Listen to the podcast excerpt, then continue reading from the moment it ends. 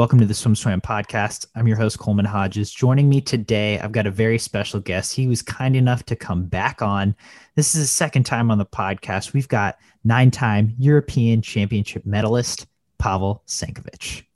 Hi, Coleman. Glad to be here again.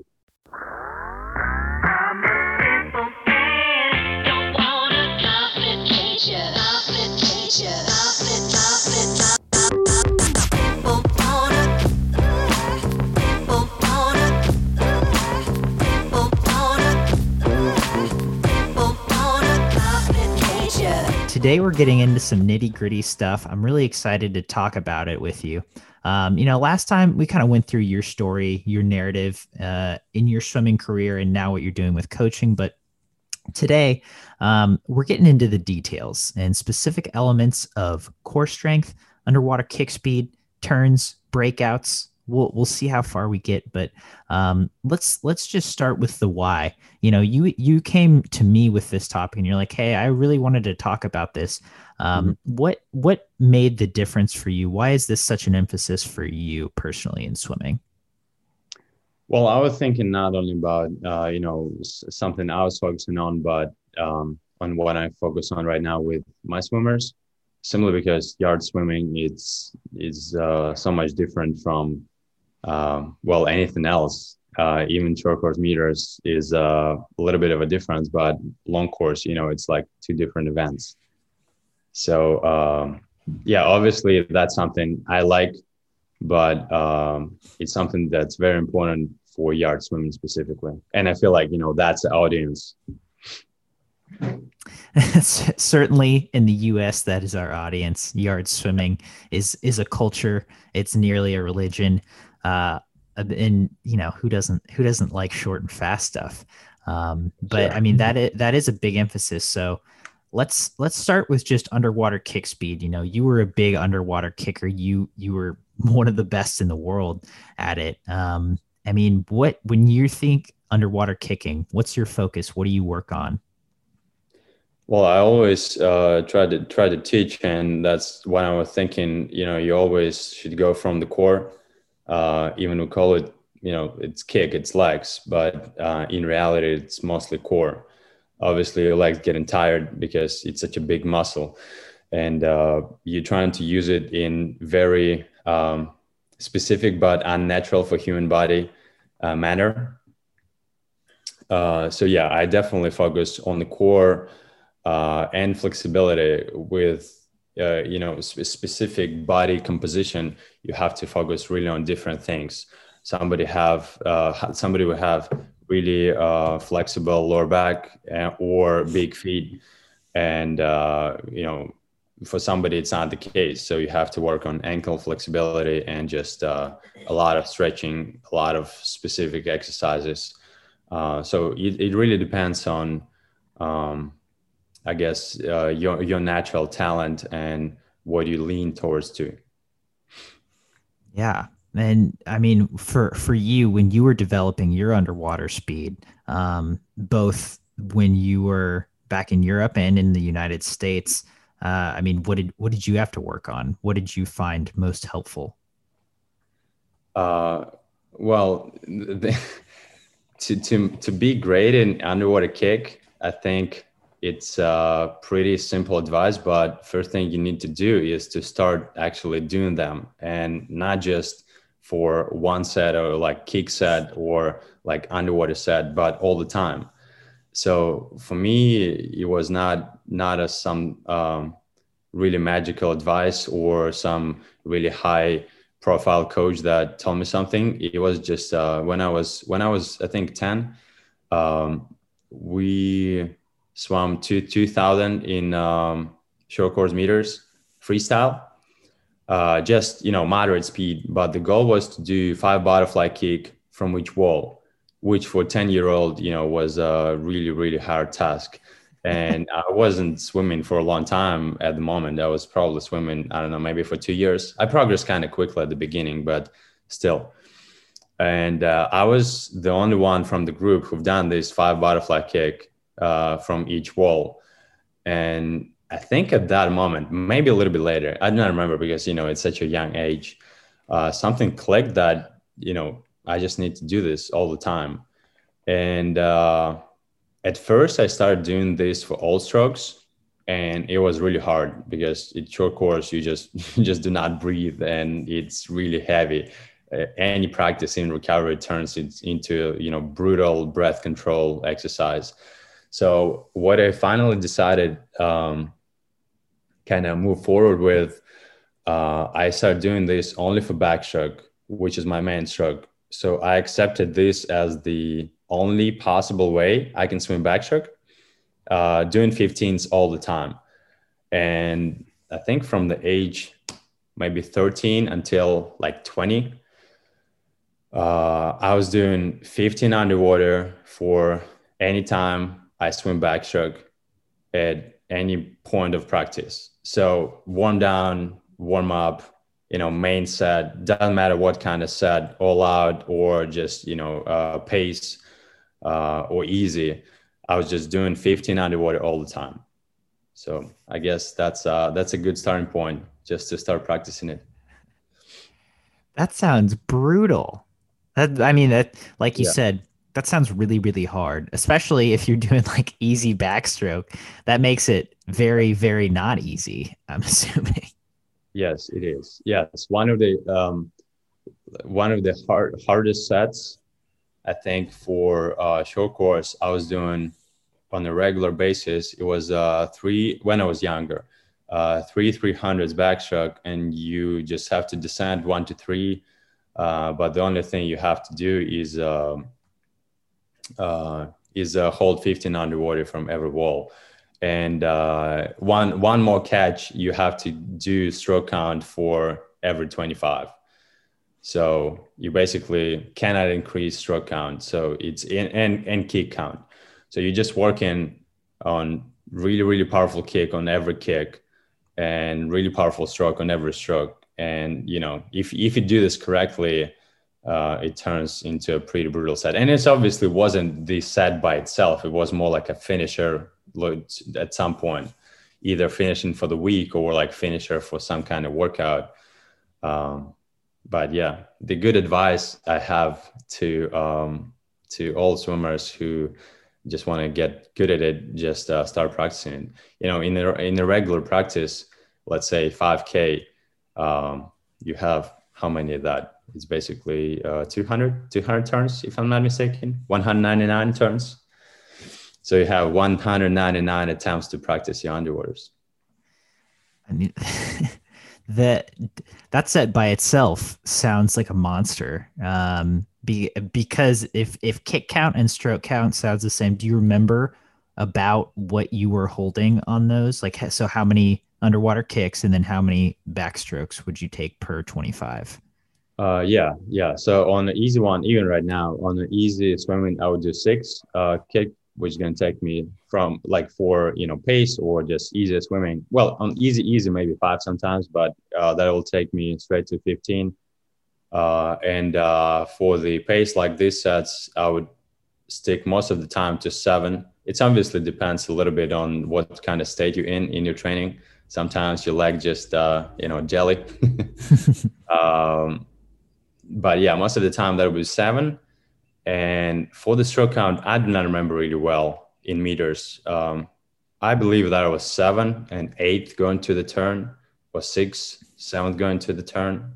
Because in mm-hmm. yards, I usually do like four and fifth to the turn. Mm-hmm. So I guess, yeah, I guess it's two more strokes probably. Okay. So, yeah, I mean, that's. it's pretty wild. That's a that's a good set. I I'm definitely going to clip that one out and and and that that's our teaser right there because that's uh I like that a lot. And so so as you progressed, I mean, did your coaches kind of mold this around you? I mean, I'm guessing they were pretty encouraging with this because this isn't something again that they were like, "All right, you have to be at 15." This is something that that you initiated. So how did mm-hmm. they react to this?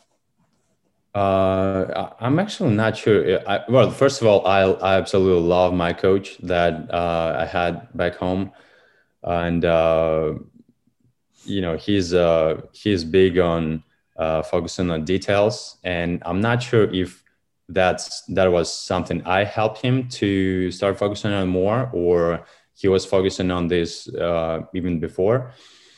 Um, but yeah, I mean, they were definitely encouraging, and uh, he was also big on you know being efficient.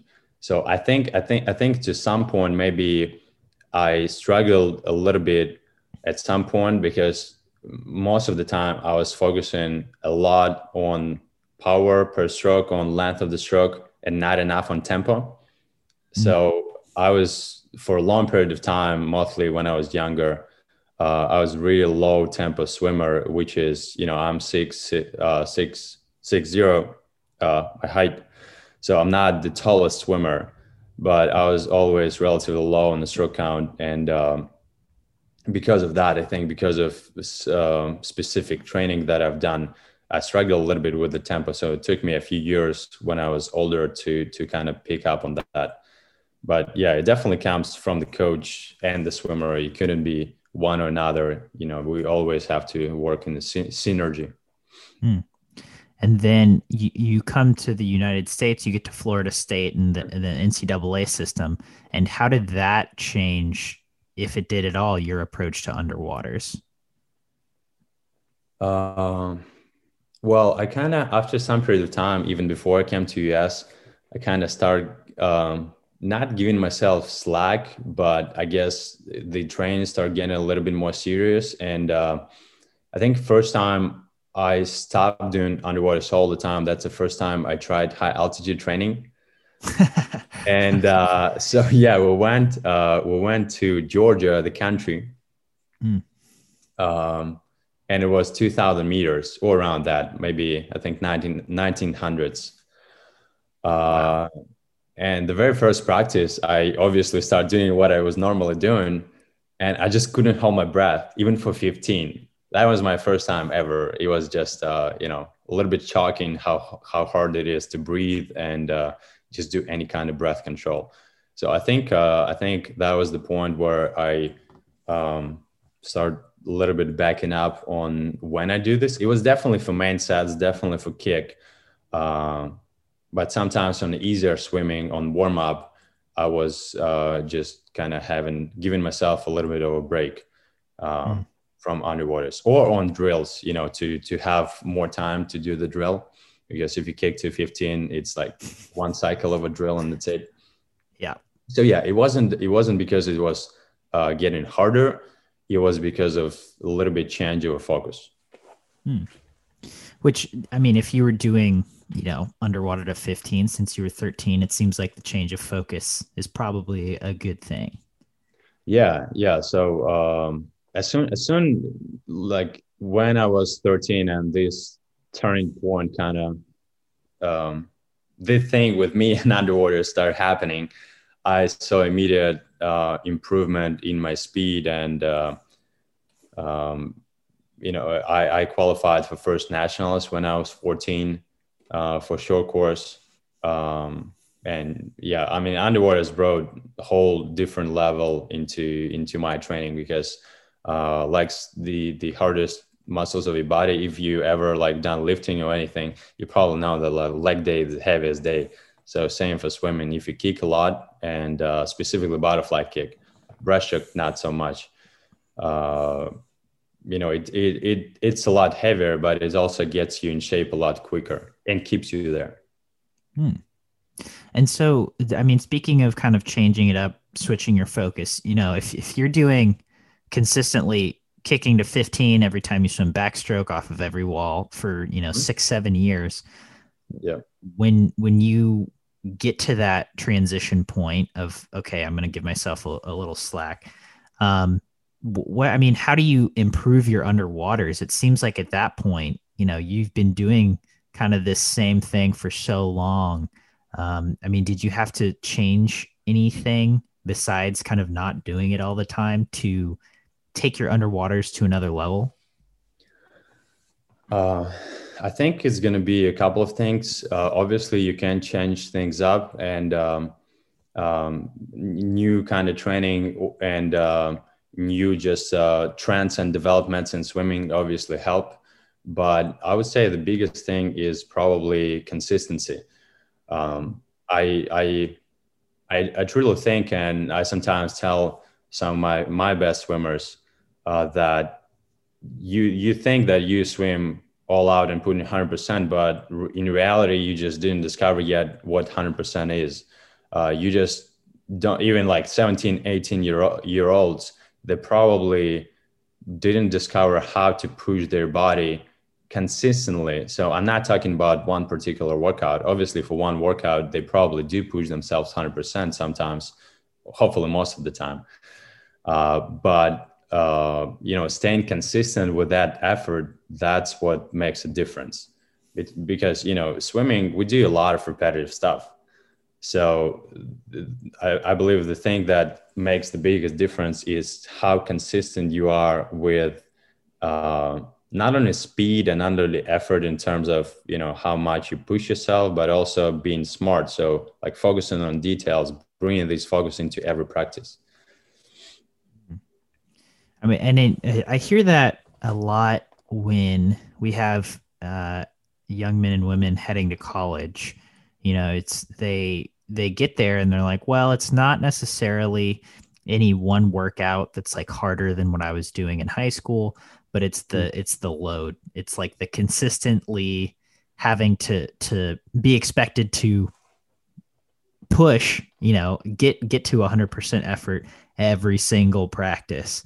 Whereas in high school, I think, you know, they were maybe they were less consistent or there was just different expectations on them. I, I totally agree with that. I think the biggest difference maker is uh, consistency. And also, um, I would assume that's the case for a lot of fast swimmers in, in smaller clubs. Uh, I have um, his name Hayden Kwan. I have a swimmer who's uh, unofficially there is a long story, but he's an officially Hong Kong record holder for 200 backstroke long course, hmm. uh, and uh, junior nats finalist. So he, um, uh, I got, gosh, I lost, I lost it. uh, oh yeah, so he's basically doing a lot of training by himself because he just uh, not a lot of fast swimmers who can match and his speed. And uh, for certain sets, you know, other swimmers just don't need to do the same thing. So mm-hmm. it's for me, it's a challenge to um, keep him motivated. It's it's it's not a challenge in terms of his character. He's really motivated himself, but you know, when you're working hard for a few weeks, it's I feel like a need from me to support him uh, during certain yeah. certain sets. And uh, I think the biggest difference when these kind of athletes go to college is that you know they hopefully not even the best in their group. And i say hopefully because it's really great to have something that you have to chase. It's it's so much harder that i that's again that's my belief. It's so much harder to push yourself when um, people chase you. Uh, and uh, that's what I wished for, and that's was the initial idea to move to United States because um, most of the time I was training by myself for the majority of my career, and uh, you know, swimming by yourself, it was just a kind of lucky train camp when I would find uh, somebody to race or some like I don't know, um, some other stroke swimmer who I can train with for for backstroke. Um, so yeah that's definitely the biggest difference maker and also the number of hours they spend at the pool um, because you know from the from the time i joined national team from maybe 15 years old i was spending probably at least uh, six seven hours at the pool. I'm i'm counting not only not only swimming but you know warm up before practice uh, and practice itself and drilling time and then second workout. And uh, these swimmers some of them spend like two hours a day and that's it and some of them don't even come to every workout. So it's like eight hours a week. It's basically something that i was doing per day yeah. which is uh, to some point just laughable to expect really drastic improvements from train eight hours a week. Um, but yeah there there is opportunity to to improve with um, club swimming. And especially when you have a dedicated coach, which I consider myself, obviously one of them. Uh, but it's also should be um, some dedication from from the swimmers themselves, and I think that's probably the bigger part than um, kind of intensity or how how coach good at motivation and you know encouragement. That's probably secondary. The first it, it should go from from the swimmers themselves. Yeah, yeah, I, th- I think that's a good point. And, you know, swimmers should have that internal motivation. Coaches should be trying to support that. Um, I want to bring it back to the, the underwater focus, underwater kicking. You know, you said it comes from the core. And I think, you know, swimmers do hours and hours of, of ab exercises, ab workouts on dry land. Is there anything in particular that you found worked really well to strengthen your core in the water aside from obviously just you know doing a lot of dolphin kicking uh, well it's i believe that it's not the specific exercise that um, gonna s- strengthen the core a lot but more bringing the focus to the core so mm. a lot of the time um, body naturally finds the easiest way to do the exercise and most of the time it means disengaging the core because uh, if you remember from the time you were a swimmer if you engage your core properly it just takes your breath away. It just you know it's a different level of endurance to be able to engage this core all the time um, and engage it properly. So what our bodies tend to do is just you know disengage it. You breathe you like relax your stomach on the breath in and it feels good. Your hips sink obviously it's not good for the speed but it feels so much easier uh, you know for for longer stuff you just feel more comfortable. And it takes extra effort and again mostly mostly here so level of focus um, to uh, keep this core engaged so for for even simplest exercises, um, like uh, you know, I, I like tabletop crunch. Even a lot of uh, my swimmers consider that's a rest exercise. You know, tabletop crunch when you connect opposite arm and leg to the elbow and then straighten it in a tabletop position. So uh, this kind of stuff, if you do this correctly and bring focus to the core, uh, and uh, like plank on one arm or lifting one leg, and uh, plank with shoulder taps. Um, you know, good mornings, and there, I mean there is a lot of exercise to go through, but the the the focus is to just bring this tension to the core, or even regular sit-ups. You know, most people would do. Uh, first of all, I'm not a fan of any sit-ups except locked uh, fingers behind your head because anything else, I feel like, kind of makes it a little bit easier unless you really know how to bring specific focus, which is not the case with most uh, high school swimmers.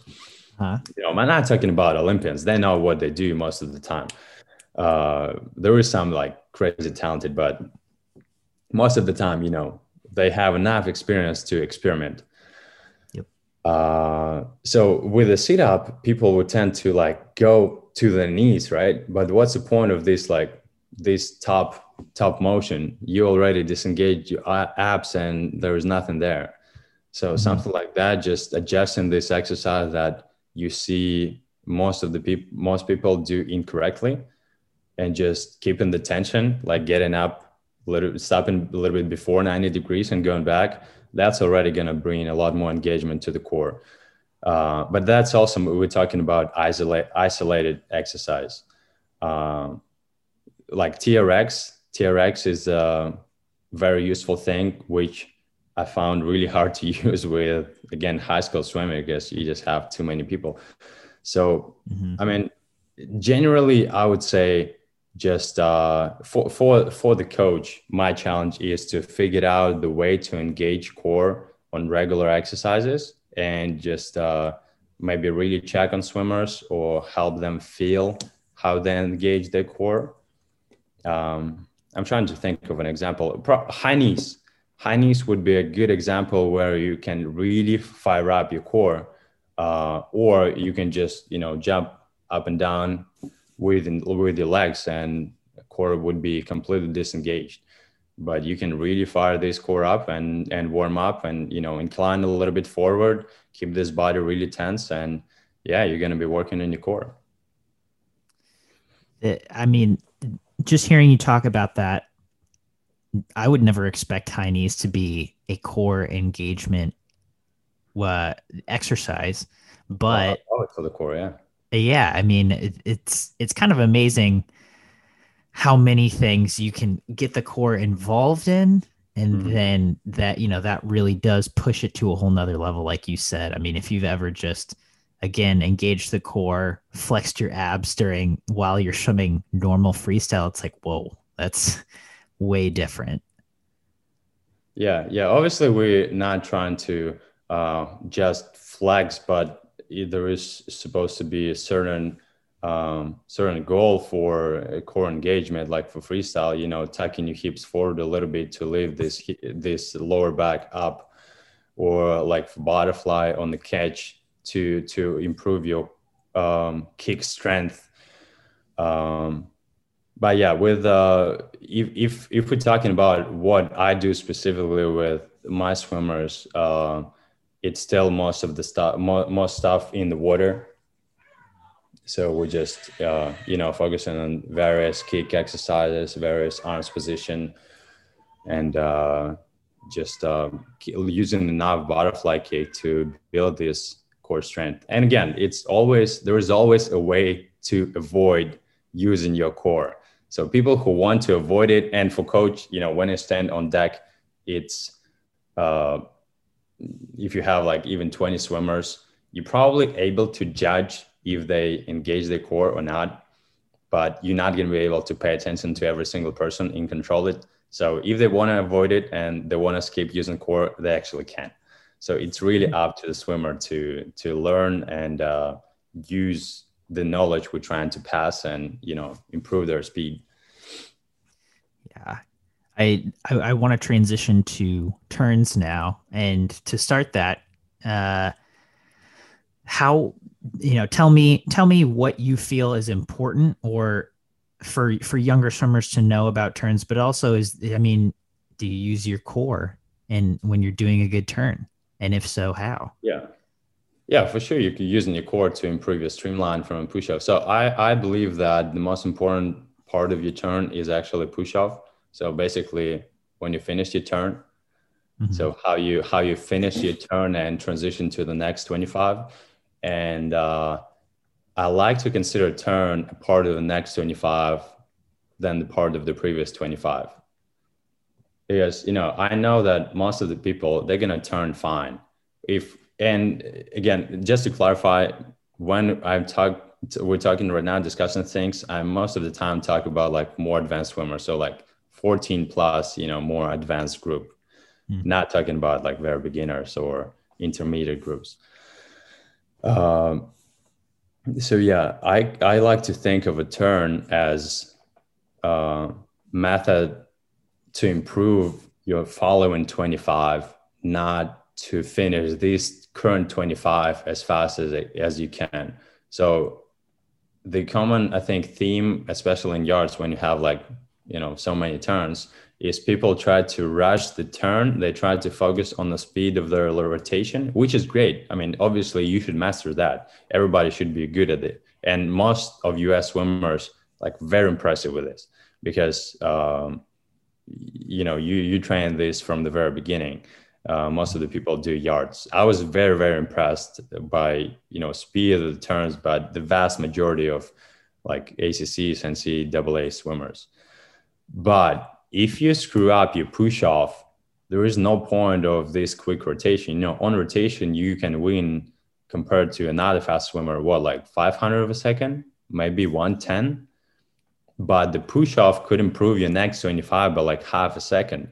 So, you know, I believe the the the proper placement of legs, uh, proper streamline after the turn. So really keeping this core engaged and push off uh, pushing off in in a really perfect streamline not having any resistance not trying to like push off and immediately bend trying to like go into a fly kick uh, as soon as your legs leave the wall um, is really key for a good turn so um, I, I like to think and uh, again tell some more advanced swimmers that uh, while when we watch the race, every element and turn specifically should be seamless. So it should not be any speed difference or fluctuation in between like previous 25 turn and the next 25. Obviously, you have some acceleration when you push out, but you know, like uh, delays when you like pause in the last stroke and then you turn, or uh, you just like accelerate last two strokes. It should be seamless.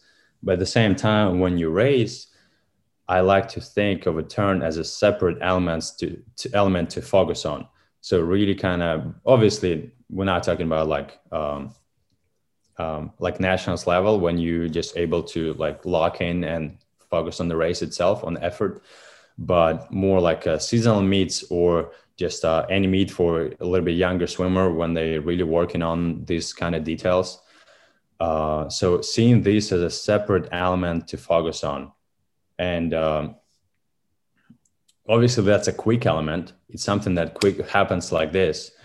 Um, but when, when you do this all the time even if we're talking about like one second it's enough time to think. It's enough time to like feel every element like focus on leg leg placement and uh, just uh, giving yourself just enough time to properly place your legs on the wall and push off and not just you know finish the turn kind of have some space in between your foot and the wall and then try to push off through the water and hit the wall so uh, yeah that's another good good good uh, focus point i like the turn to kind of go right into the wall and feet supposed to basically maybe even like rub the wall a little bit to be able to push off right away and not have some water in between your leg and the wall and then push through the water and push off so it's the same. It's the same as jump on adrenaline. You know, try to like jump up, land, and jump again, which is harder than just to jump or like step in and jump. So basically, you you don't want to you know you don't want to have this space in between your leg and the wall when you're like rotating. You just you just so mm-hmm. much harder. If you're like big dude, you maybe you have you can get away with that, but uh, and really powerful. But for most swimmers, that's gonna cost um, cost a lot of time and mm. and energy. Yeah, which which makes total sense. And then, I mean, going into a breakout, what do you what do you think the keys are? What did you find, you know, worked for you um, when thinking about a breakout? Because again, I think those are little details that most swimmers, especially at maybe a high school level, even a collegiate level, don't put a ton of thought into but like you said, you know, that can be half a second easily per 25. Yeah, well, um, even a good example would be with uh, uh, same swimmer Hayden Kwan, where we were focusing on trying to fix is uh, uh, at the very beginning he was doing butterfly kick into his first stroke on. Well, first of all, a lot of swimmers don't do first stroke underwater, which is um, I believe not that hard to learn, and I believe it's a mistake if you don't do first stroke underwater, and uh, you know break through and then make your first stroke on the surface. Are you talking about backstroke? Uh, well, back or free. Okay. Okay. And you know, but for butterfly and breaststroke, it's just a catch that's that's underwater. Maybe half of the stroke even. Uh, but for freestyle and back, you know, that's a full stroke underwater uh, mm-hmm. that's you're supposed to make before breaking the surface. And uh, so he was doing fly kick with this first stroke, which leads to a lot of turbulence and uh, just uh, losing a lot of speed on the breakout. Um, if you're able to do this seamlessly, it's not a problem. But um, you know, for this specific case, it was a problem. So we transitioned to uh, flutter kick as soon as you start pulling. So you finish your last fly kick, you flutter kicking and start pulling on the mm-hmm. on the very first stroke, mm-hmm. and that led to a lot of improvement. And another thing is obviously holding these underwaters and uh, for as long as you hold the speed, not just holding for no purpose, but for for as long as you hold the speed. If your le- legs just done, there's no pur- purpose of holding underwaters. You're just not gonna not gonna have speed. Um, but you know it's it improves in training and if you're able to extra one meter two meters underwater it's probably like half a second per per meter underwater on the last wall. That's why you see so often high level swimmers like uh, uh, tom shields or chad le clos uh, win on the last 25 because they hold underwaters. There is somebody who, um, like you know, Caeleb Dressel, who are able not to hold underwaters for as long, not right into 15, and just pull incredible power and incredible speed on the surface and win the race. Uh, but you know, that's just another example. Uh, but underwater speed definitely um, I believe easier to maintain to finish the race if you if you train that compared to like keep the body in the proper position and try to like accelerate so much on the surface compared to other people standing underwater.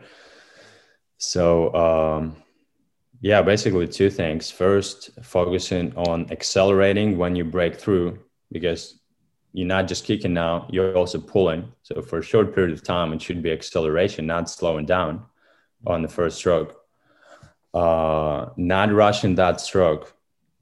So you have so much speed that it doesn't make sense to rush the tempo on the first couple of strokes, which is a lot of swimmers tend to do. They just like, you know, break through and the tempo, like they just spin and then get into proper rhythm. Uh, so if anything, first stroke could be just a tiny bit longer, barely visible, but a tiny bit longer than uh, all the rest of the strokes. And uh, well, obviously holding them um, the basic start to start to start with the basic thing to start with should be honestly the number of kick you do. You should know that number. You should you should know this. You should master it. You should just practice it all the time. Same number not different numbers. Uh, but yeah we, we, if we talk about like specific elements that those probably going to be uh, three. Proper first stroke on the breakout proper legs transition um, and just the length. Mm-hmm. Uh, we're d- I'm down to about five minutes here, and you know I think we've covered quite a bit of ground. We've gotten into some of those nitty gritty details of underwater kick, core strength, turns, breakouts. Is there any anything we missed or anything you want to dive into? Um, yeah. Um, well, also, also, uh, we didn't talk about the body position in terms of not the you know high body position, but in terms of movement left and right. That's obviously specific for freestyle and backstroke. I believe that's also a big thing. Um, why you know core is important. Just come back to core strength. It, mm-hmm. Yeah, as you can see, like it's everywhere. We swim everywhere. from from a core. You know, if we if you look at the fish, you know, they kick with their core. So ideally, that's what you want to do. Uh, so yeah, any movement left and right, which tends to happen towards the end of the race, or when you approach the turn and just fo- focus tend to shift a little bit, and you you you focus on um, basically not the not the wrong thing, but maybe uh, just not giving enough focus to the core position anymore. Mm. Like, like look into the flags for backstroke, you're just like expecting the wall freestyle, and these hips try to start to like wobble a little bit. You obviously uh, have a lot more resistance now, and uh, you're definitely gonna lose speed over there. And that again, yeah, it's it's especially on top of the water when you're swimming core isn't something that's always necessarily top of mind.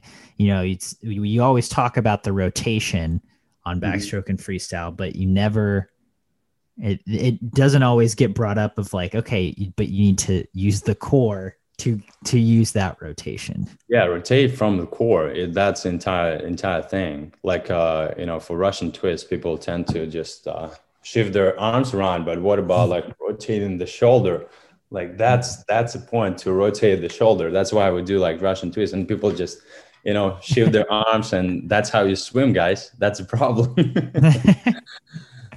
but uh, yeah those are basically two different things and uh, sometimes you can get away with that like let's say ryan lochte for backstroke you know he's like leaning left and right a little bit uh, but that's just a particular case. Sometimes you can gain more than you sacrifice. You sacrifice a little bit of something, uh, mm-hmm. like with the with the arms movement underwater, which you know Caeleb Dressel, the probably at the moment the most famous example of doing that.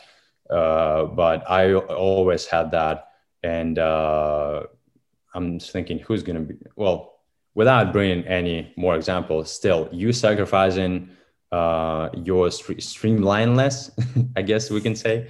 Uh, you're not as streamlined anymore. You're probably catching tiny bit more resistance, but you gain more power. You're able to use your core more, and uh, you gain range of motion. So it's a uh, it's a matter of staying efficient with what you're good at, and even if you're sacrificing tiny bits something else but gaining more, it's it's gonna worth it. Hmm. That yeah, and I I've had that discussion before of okay, do you do you go from the core down or do you do you know does your whole body do your arms get involved too? And uh, like you said, I think it's yeah, it's kind of a cost benefit situation. Um, like Cavic, Milorad Cavic, or mm-hmm. uh, um, what was the oh yeah Ian Crocker. Yeah, there there were two who were not using a lot of uh, you know upper body movement, but small small uh, high high tempo kick, and we're really effective with that. Yeah, yeah. I, I actually coach with Ian now, and um, oh yeah, and yeah, he he talks about that a lot. Just yeah, he's from, a big mister. This is like he's a big mystery for me from the standpoint of like when he was an athlete, like how he performed and how early he finished his. Uh, you know very very high level career with his amazing basically breakthrough results at a time. Uh yeah. I would have a lot of questions for him if i get a chance to talk to you. Well maybe, maybe i can maybe that'll be our next podcast. We'll we'll drag Ian in. Um well, Pavel, I appreciate your time. Thanks so much for hopping on again and and getting into the nitty gritty. It's so fun to just talk about these little details that can sometimes get lost in the mix of you know grinding and training, and um, it's it's always good to just kind of keep that brain stimulated. Um, any any parting thoughts before we sign off today? I think good. Just uh, just wanted to say thank you. I loved it. Thank you, Colin.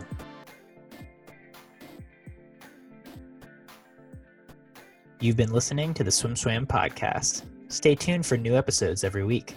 You can take SwimSwam podcast on the go by subscribing on your favorite podcast platform. Look for links in the description below and be sure to subscribe to our YouTube channel for more videos as well.